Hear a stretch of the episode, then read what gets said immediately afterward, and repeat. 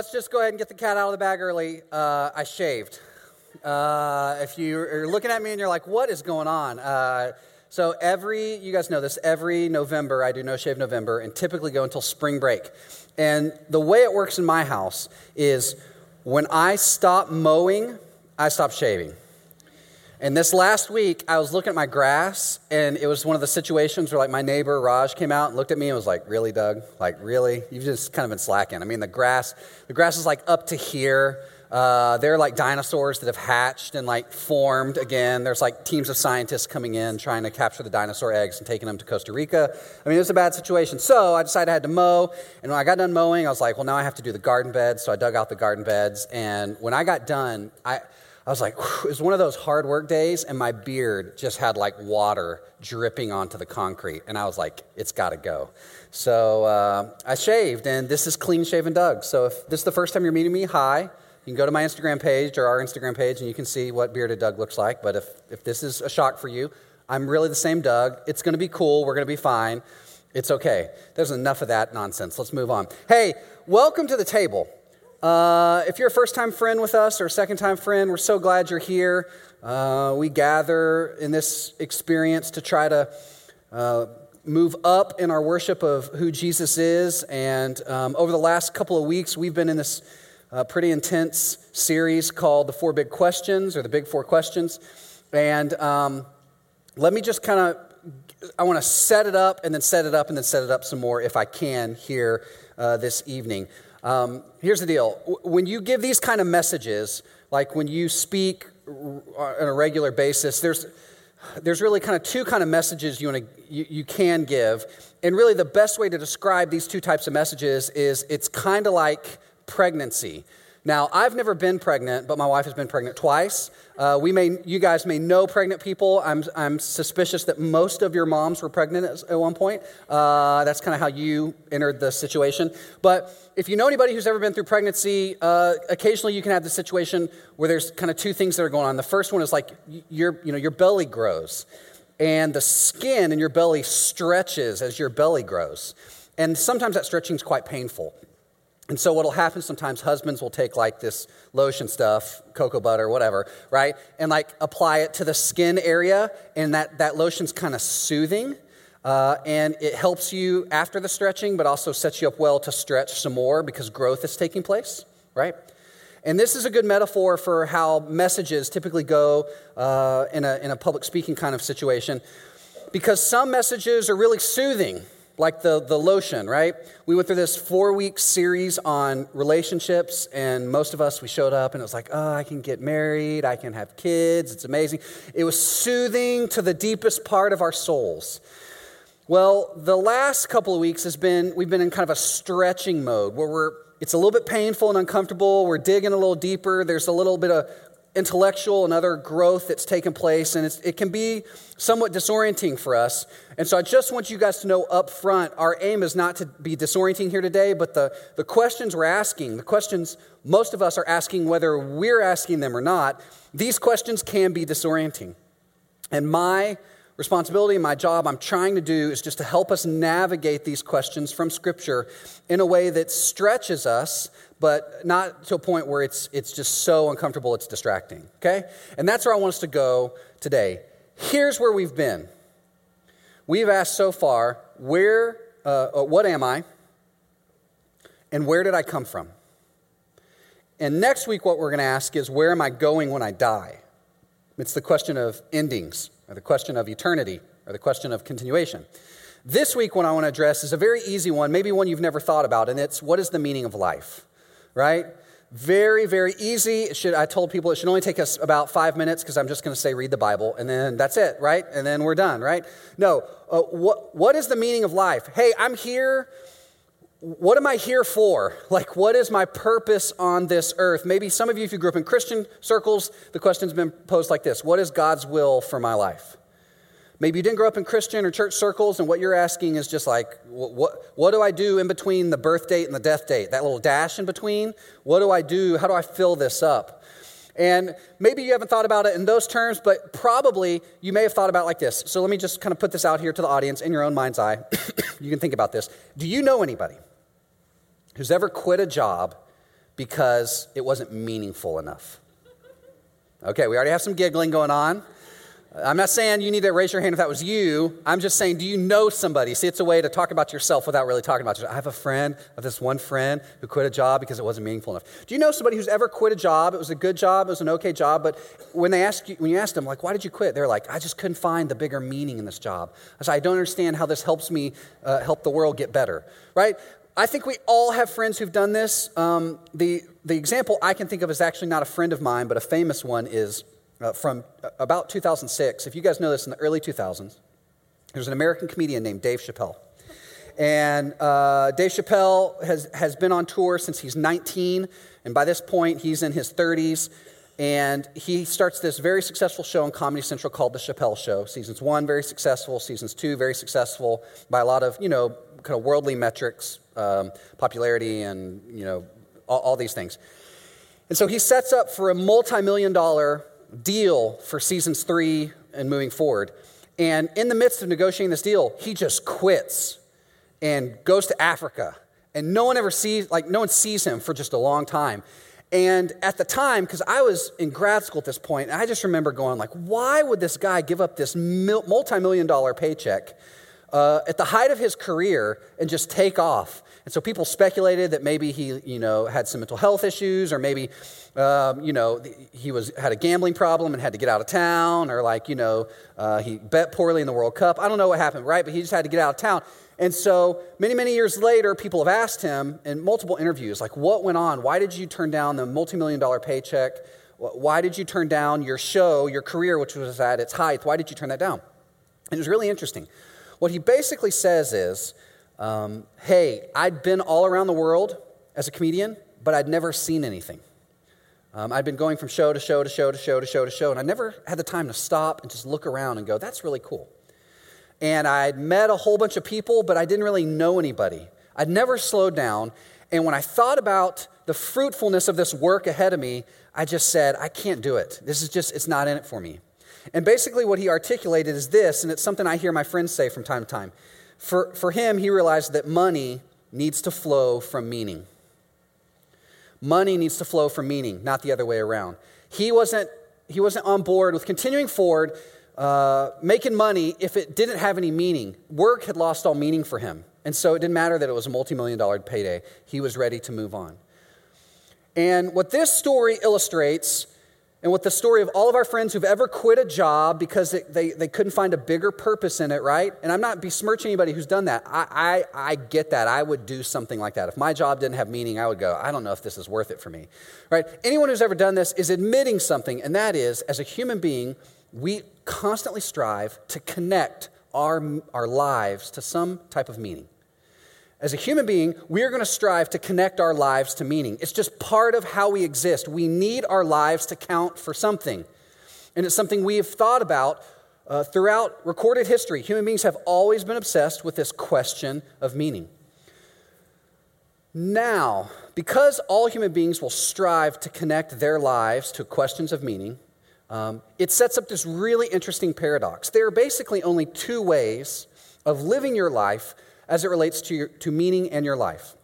And I'm going to simplify them, I'm going to oversimplify them into kind of two categories. The first category here is what I'm just going to call the non Christian way. It could be the non God way, the non theism way, the non religious way, but I think probably anything that's not uniquely Christian is, is this kind of approach. And here's what happens when it comes to the issue of connecting your life to meaning uh, in the non Christian way what we end up doing is we attempt to justify our lives' meaning. We basically come to this conclusion. We say, I'm responsible for justifying my life's meaning. And let me give you a couple of examples of this.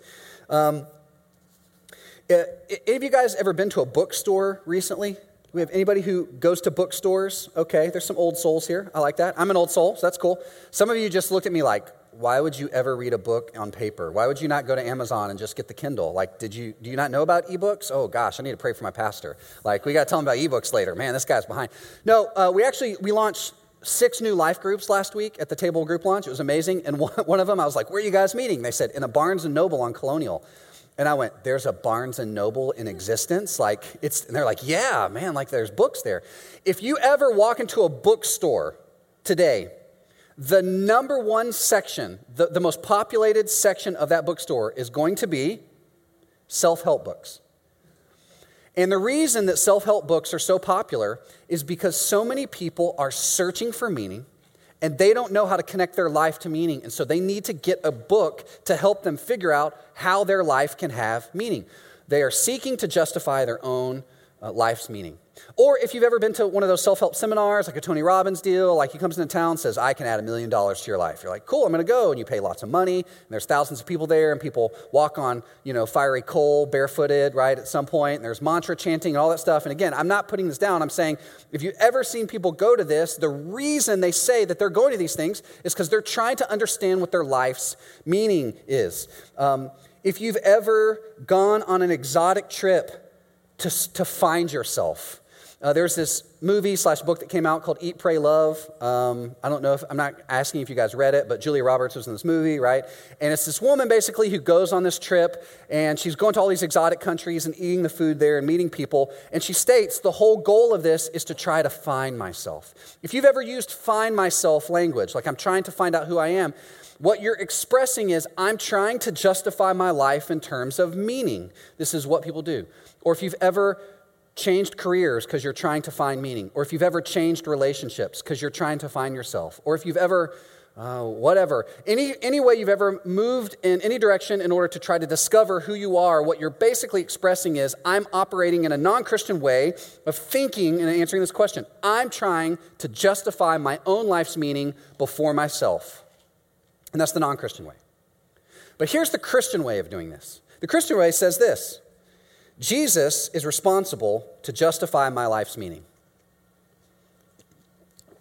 Because I'm a human being and not a human doing, because my doing flows out of my being, because God's made me in the image of Himself, because He's given me inherent value and worth just by virtue of Him putting His image in me as a human being, because my doing is really uh, uh, inconsequential to my being because God has created me and I'm a creature and He's the creator, and therefore I get all of my understanding of how to operate from the creator, because these things are true, then therefore it falls upon God to justify my life's meaning. God put me on earth with a purpose. And my job is not so much to try to discover this and justify it on my own. My, my purpose is to understand what God's purpose is for my life and then to live it out in everything that I do.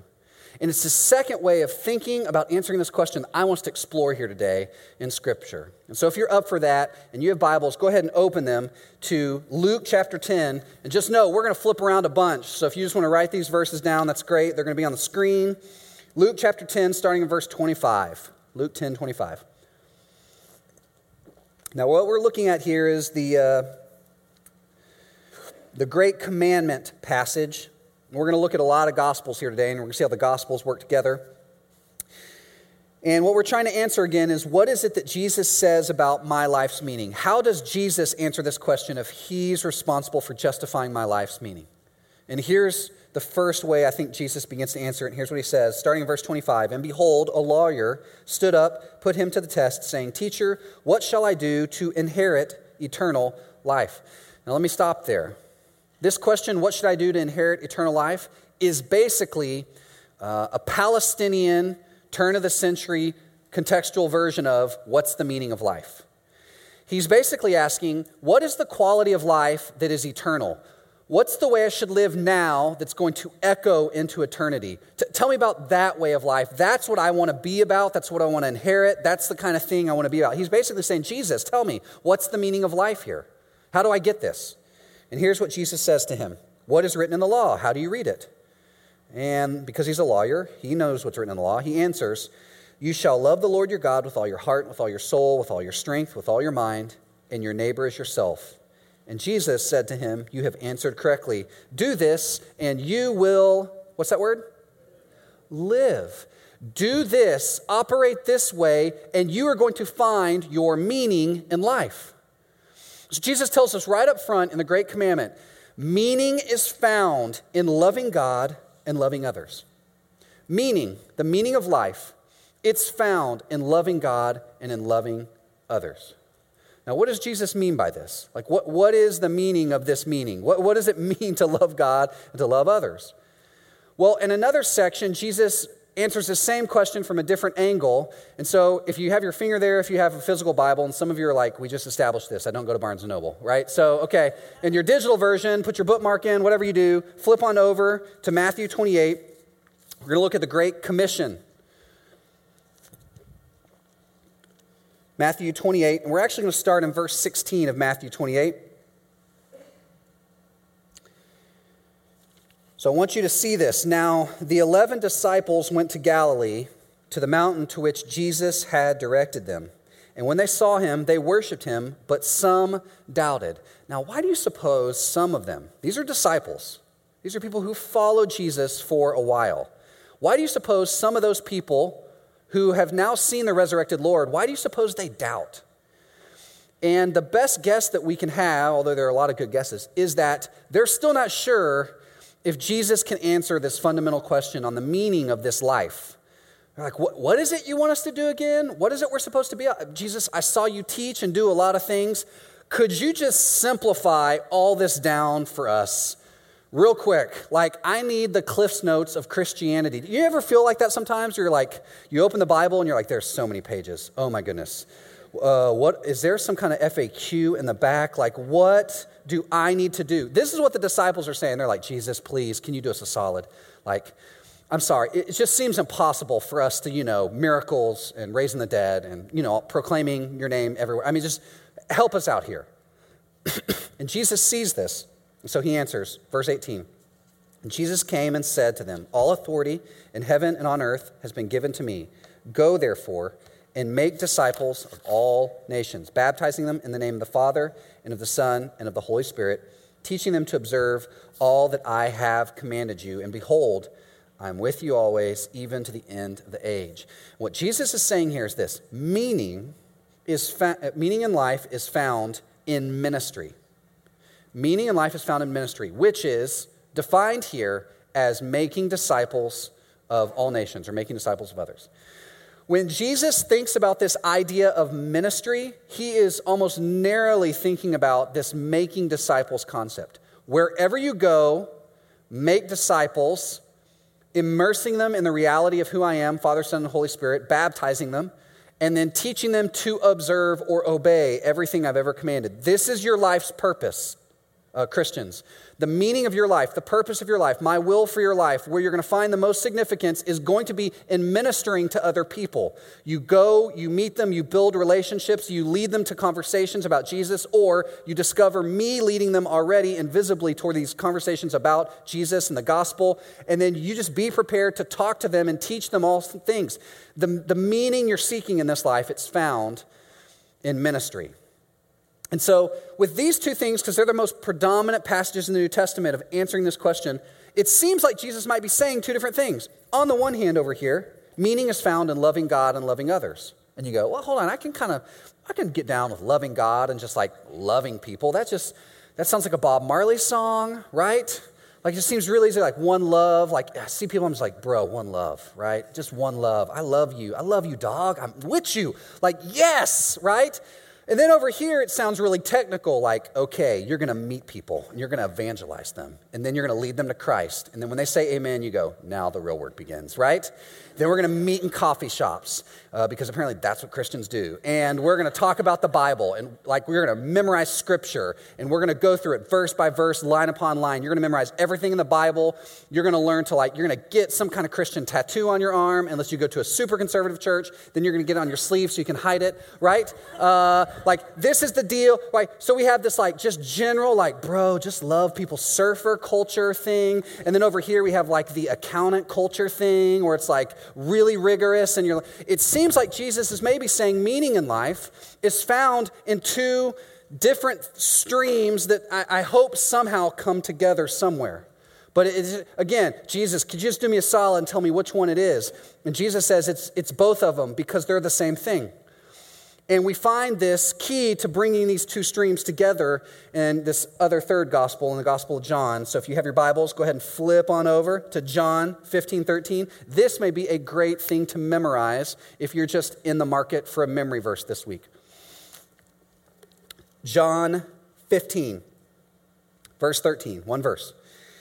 Jesus is talking, and again, he's speaking about this universal, grand, unifying theory, and he just kind of wants to summarize it for us to help us understand. He's saying the same thing. And notice what he says, it's really interesting. Greater love, or put it this way, the real kind of love, the kind of love that we should understand, not purely romantic love like 21st century people think about, real deal love, biblical kind of love, greater love, has no one than this that someone would lay down his life for his friends. This is what love is, is what Jesus is saying. You want to love God and love others? Here's what you got to do lay down your life for your friends. Lay down your lifestyle for your friends. Inconvenience yourself for your friends. Be inconvenienced by your friends. If you really want to demonstrate this love for them, it's not just like, one love, bro. Cool. All right. I'm to love you from over here. That's you're over there. Oh, you got the flu. Cool. All right. Well, be well, my friend. I'm going I'm to just kind of go on this side. No, inconveniencing yourself is getting in the midst of where they are and loving them. And Jesus is basically helping us to bring these two streams together in this statement me uh, uh, loving others is ministering to others. Loving others is ministering to others. If you want to love God and love others, you're going to minister to others.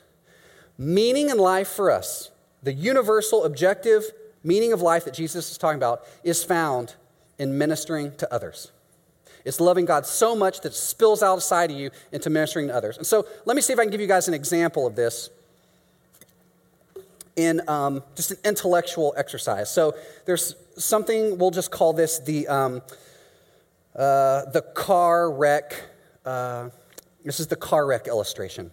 Okay, so just in your mind's eye, think about this. Let's suppose you're going home to wherever you live in Orlando, and you get on your Google Maps or your Apple Maps, and you see it's like red on your route. Oh, I don't want to get off my main route. Like, oh.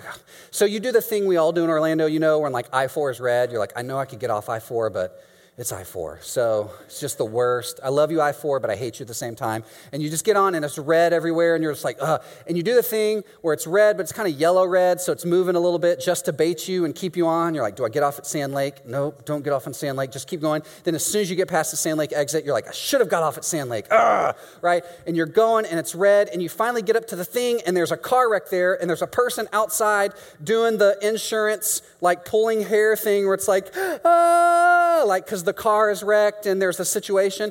And suppose you just slowly creep past this person and look at them, and you don't know this person. What are you going to do? You're going to keep going. You're going to be like, oh man, Jesus, be blessed and be well, right? And you're to keep driving on because you're late at this point and the traffic is red, but it's becoming green around this thing. You're like, oh, you see the open lanes open up. You're like, oh, I can go back 70, 80, 90 miles an hour again. Yes, praise the Lord. And so finally, when you move past that wreck, you just, zoom, you just get on to where you're going, right? That's the technical Greek term. Zoom, I'm moving on. But suppose this. Now let's suppose as you're getting up to that point, and you look over and you see the person pulling their hair, you recognize that person as a friend of yours. What do you do at this point? You'll stop and pull over and walk up to them and go, Are you okay? Do you need anything? Do you need me to call somebody? Right? Familiarity with this person is going to uh, compel you to pull over and help out. Why? Because when you love somebody, you minister to them. It's very interesting. I see this all the time. If someone's got a flat tire I'm, and I don't know them, I'm like, man, stinks to be you. But if I know them, I'm going to pull over. I'm 100% more likely to pull over if I know somebody because no longer is that just somebody on the side of the road with a flat tire. That's my friend on the side of the road with a flat tire.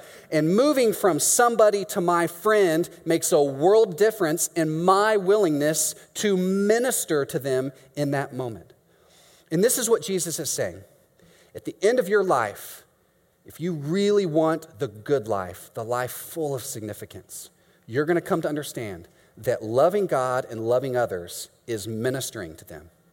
In this life of loving God and ministering to other people out of love is the good life that is going to bring you ultimate satisfaction and lasting joy. And so, I want to talk practically about this idea here the objective meaning of your life, God's objective will for your life, I'm telling you from Scripture, I think Jesus would say this, is that you would be every day actively involved in loving God and loving others by ministering to them. That's it. Figuring out some way where you can love God and love others by ministering to them. Now, as I say this, I'm already anticipating a number of people doing the like things right there. Maybe you've grown up in church and like you've seen these ministers, or maybe you're thinking, like, does that mean I need to get on a platform and in front of a group of people and start talking to them about the Bible? Because that would be my most terrifying thing ever. Like, I don't want to do that, right? Every introvert in the room is like, I don't want to do public speaking, right? Uh, and some of you are like, uh, point of order, Doug, I'm an engineer. Uh, I feel like the ministry boat sailed a while ago because I'm like an engineer, I have clearance situation here. Like, maybe you don't think about that. Some of you are like, I'm a nurse, I'm a teacher, I'm a whatever. I, I think the ministry boat. So let me be clear. I'm not saying that God's will for your life is for everybody to be in vocational local church ministry. I'm not saying that. I am saying, Jesus is saying, God's will for everybody's life is that they would love God and love other people by being involved in serving them in a ministry, gospel setting type of way. And so I want to talk very practically about what this might look like for the rest of us here. And this is the kind of application part of this. Uh, part of this.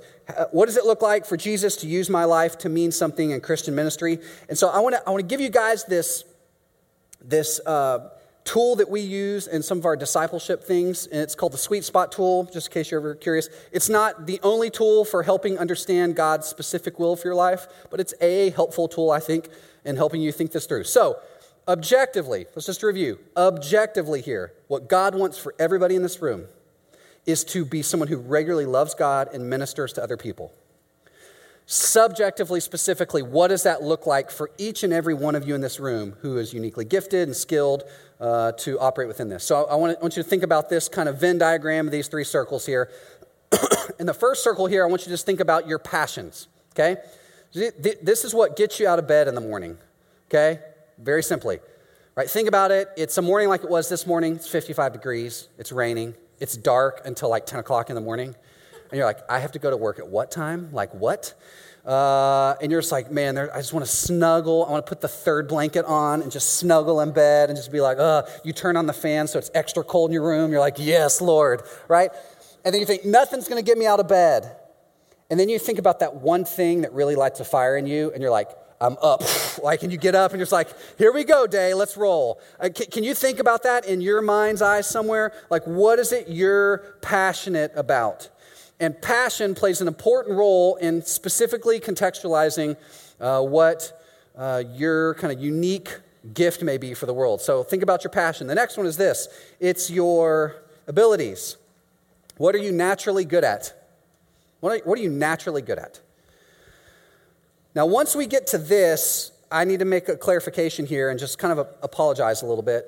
Um, if you've been in an American education system for any part of time, uh, what I hope you've realized by this point is that the American education system has lots of pluses, but one of the minuses is they train you to operate based on ability alone. Or, in other words, they give you feedback on your natural abilities alone. And so you hear things like this, like you'll see somebody and you'll go, oh man, you're really good at math. You should be an accountant. Right? You seem to be, you have this natural ability towards math. Have you thought about accounting or engineering or one of the STEM th- fields or whatever? Or, man, you're just such a good artistic expresser of things. You should go be an actress or an actor. Um, and so natural ability almost drives everything. And so if you hear that over and over and over again from a young age, all the way through up into you know, your senior year of high school, you know this. Every older person, for whatever reason, when you become a senior in high school, is like, so what are you going to do next year?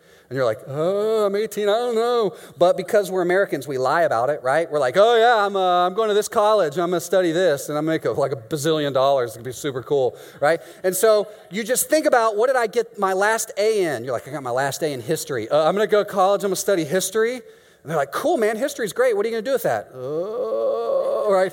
You're, you're quickly Google searching, like, what do historians do? Okay, uh, I'm gonna go to law school and um, just be a lawyer. And they're like, okay, cool, man, that sounds like a great plan. You'll be really good at that. You have those natural abilities, right? Our whole system does this. And just in terms of a personal story, uh, I'll just kind of tell you how just thinking about abilities alone really confuses things, uh, confuses things, especially as we think about the broader uh, conversation here. So, true story. For about six weeks my junior year of college, I considered and contemplating becoming a lawyer. And let me tell you why. Because my dad's a lawyer. And my dad had this practice, and he, he's done very well and very successful. And he just kind of mentioned to me, like, hey, if you want to go to law school, then, you know, when you're done, you can come take over my practice, and, you know, it'll be a really comfortable life for you. And so for, I knew I was called to ministry. I was date, I think I was almost engaged to Natalie by that point. She knew we were going to go into ministry, but I was like, hey, Natalie, how do you feel about being a small town lawyer's wife in East Texas? And she was like, I could get a wraparound porch and a big house and have cows and chickens. I'm in, right? That's, that's how my wife makes decisions. She's like, Can I get farm animals and some land? like, whatever the quickest way to get farm animals and land, she's in. She's like, What do you want to do? Okay, cool. You want to, you know, be a nuclear uh, physicist? Cool. Can I get a farm with land and animals? Like, right? Okay. So I just said, This is what we're going to do. So for about that six week period, I was in a class called business law. And my professor came up to me about two weeks in and was like, You're really good at law. Like, you seem to just really understand the law. Like, you're good at arguing. And I was like, Well, you know, I'm, I'm really gifted, right? Or whatever, right? But here's what I knew about myself I'm a good communicator at 21. I'm a good communicator. I think quick on my feet. I love talking in front of people. I'm good at uh, organizational administration. These are four skills, abilities you need to go into law. And so I'm taking this class called business law and I'm just crushing it. And I'm, I'm going, my dad's a lawyer. I'm taking this class. She's telling me my abilities are really gifted. Maybe, God, you're calling me to go be a lawyer. Maybe I just need to do ministry on the side and go be a lawyer. And over that six week period, all I'm thinking about is my natural abilities. And what tipped me over back towards ministry at the very end of it is one day I woke up and went, uh, okay, let's just think about this. If a guy and a girl come to my office and they want to get a divorce, and so they want me to represent one of them, or maybe just the wife comes, or maybe the husband comes. What's going to be my first instinct? What's going to be my passion? And my passion wasn't, let's help figure out how they can get the best settlement and uh, think through all the implicating issues and da da da da, like things that lawyers think. Here's what I was thinking about oh man, there's a marriage going south. Can I go meet with them in a coffee shop and like bring the Bible to bear on things? Can I, can I talk to them about divorce care and how we can work through? What, what about the kids? What's the, what, all I was concerned about was the soul of these people and their spiritual lives. I was like, oh, I'm not passionate about law. I'm passionate about local church ministry. And you know what you need in local church ministry in terms of abilities? You need to be a good public speaker who has good analytical skills and thinks quickly on your feet and good organizational skills. So these four abilities, when you combine them with my passion, which is really important, leads me in a very different path than becoming a lawyer. That's great. Some of you want to be lawyers in here, knock yourself out. That was not my uh, specific calling. So I want you to see how passions and abilities they work together, but there's a third component. And this is one that we often miss, and it's context. Context answers this question In what space do you want to build relationships? In what space do you want to build relationships? And I'll just give you some self diagnostic questions here. First, think about it in terms of industry. Do you want to build relationships in the industrial space of like local church, nonprofit, education, healthcare, the marketplace, like working in the business world, just in real estate or working in finance or kind of that whole world? Um, in agriculture, like do you want to be a farmer? Uh, overalls look good on you. Like, uh, do you like green grass growing? I'm just thinking. Uh, and then finally, military or government. So these are some major industries. Like, in what space do you want to work and play and kind of interact with people? And then think about also in terms of the geographic. Do you want to be in an urban, a suburban, or a rural setting? Now, when I got started in ministry, I was in a I was in a very small town. I mean, it was a good sized town, maybe 200,000 people. And I was doing ministry, and there's a major university there. It's Waco, Texas, lots of college students. I, I knew I was passionate about the spiritual life of people in the local church. I knew what my abilities were. And I, I all I knew about ministry was I'd learned in Waco, Texas. And so um, there were things I liked, there were things I didn't like about living in Waco. Some people, Waco is the end all be all town for them. Waco just wasn't the end all be all town for me. And I didn't know anything about context. I thought this was it for me. And so I'm doing ministry there, doing ministry there, and I was constantly frustrated because everybody in Waco is either white or black or Mexican, and there's n- literally no other ethnicity. And so, like, when you went to restaurants, it was like the white restaurant, the black restaurant, the Mexican restaurant. And I love Tex Mex and Mexican food, don't get me wrong here. But I was just like, it seems like there's maybe more culture out there, right? I remember one of my friends moved to town, uh, and one of our friends here has the same story, and they were from Brazil. And the conversation was, oh, cool, what part of Mexico are you from? And they said, uh, I'm from Brazil. And they're like, so is that southern Mexico? Like, I don't, like, it was just, and bless the heart of the person who was saying that, but it's, it's like, it's Portuguese. It's a completely different thing. They're like, so it's basically Spanish? And you're like, yes, I'm from Mexico. Okay, because that was the only kind of three part context that they had. And I just remember Natalie and I were like, I don't know if this is for us. So fast forward, we moved to Chicago to do grad school. And I'm like, oh my goodness, there's like nine zillion nations represented here. This is awesome. I love this context. And so a place like Orlando, once we discovered it, was like, oh, right? It's got local church stuff, it's got young people, it's got this context we want to be in. We love urban, we love lots of different cultures coming together. We love, we actually like non Christian environments more than a kind of cultural Christian environment. Why? Because that means we get to do a lot of apologetics and evangelism. That fires me up and it, it, it, excites my passions. And so, when these three things, I hope you guys see this, when these three things overlap your passion, your ability, your context, it creates something called the sweet spot there. And the sweet spot becomes an important lens that you begin to look through to find your subjective meaning or purpose in your life. And what I hope you guys see from this is that God's going to give you this gift. And this gift is really going to be uh, in many respects, uh, an extension of how you think through this sweet spot here.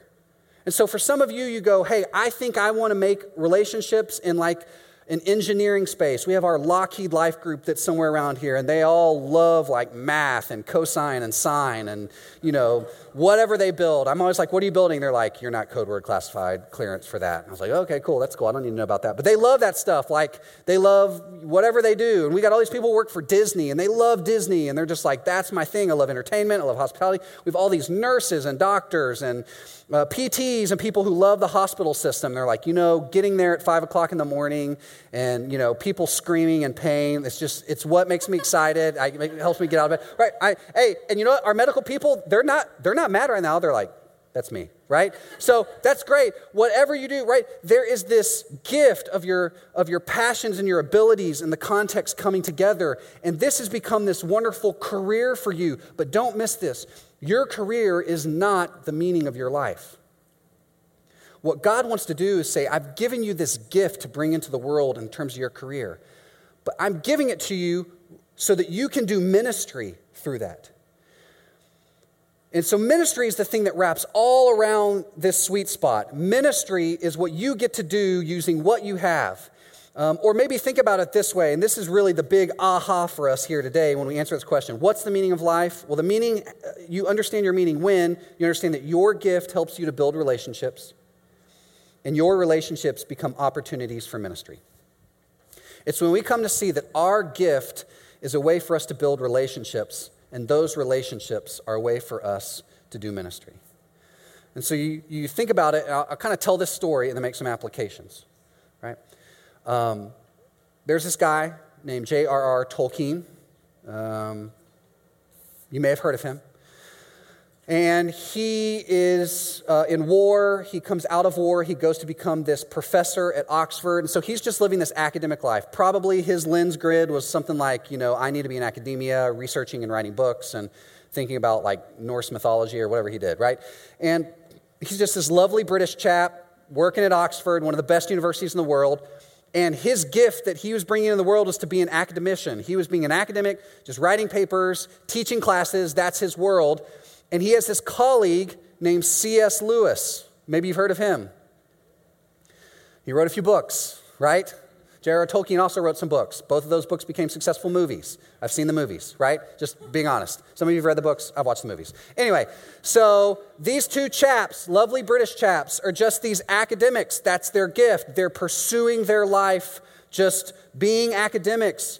But Tolkien is a devout Roman Catholic Christian. And in his normal comings and goings as an academic, he interacts with C.S. Lewis And they become friends, and they become colleagues, and they work on papers together, and they join these publication societies together. And they're just doing professional life together. It wasn't like Tolkien saw him was like, okay, you're my guy. I'm going to start like discipling you, right? No, they were just people doing work together. They're colleagues. And over time, they started having these conversations. And one day, Lewis looks at him and says, You know what? I'm not really sure what the meaning of life is. And Tolkien is like, let's go talk about that. And so they started meeting regularly and talking about these issues. And apparently, on this one walk through this wooded area, you know, I just see these guys in tweed jackets and there's like smoke, you know, fog everywhere. And they're just like, what is the meaning of life, right? They're just having one of those casual British strolls. They're probably drinking tea with their pinky up, right? Uh, whatever British guys do. Anyway, and in this process, Lewis comes to believe in Jesus. And then, after he comes to believe in Jesus, he begins to write popular theology, Mere Christianity, and all these books, and The Lion, Witch, and the Wardrobe, and The Chronicles of Narnia, and all these things. Uh, obviously, Tolkien writes the Lord of the Rings trilogy, and they become very successful books.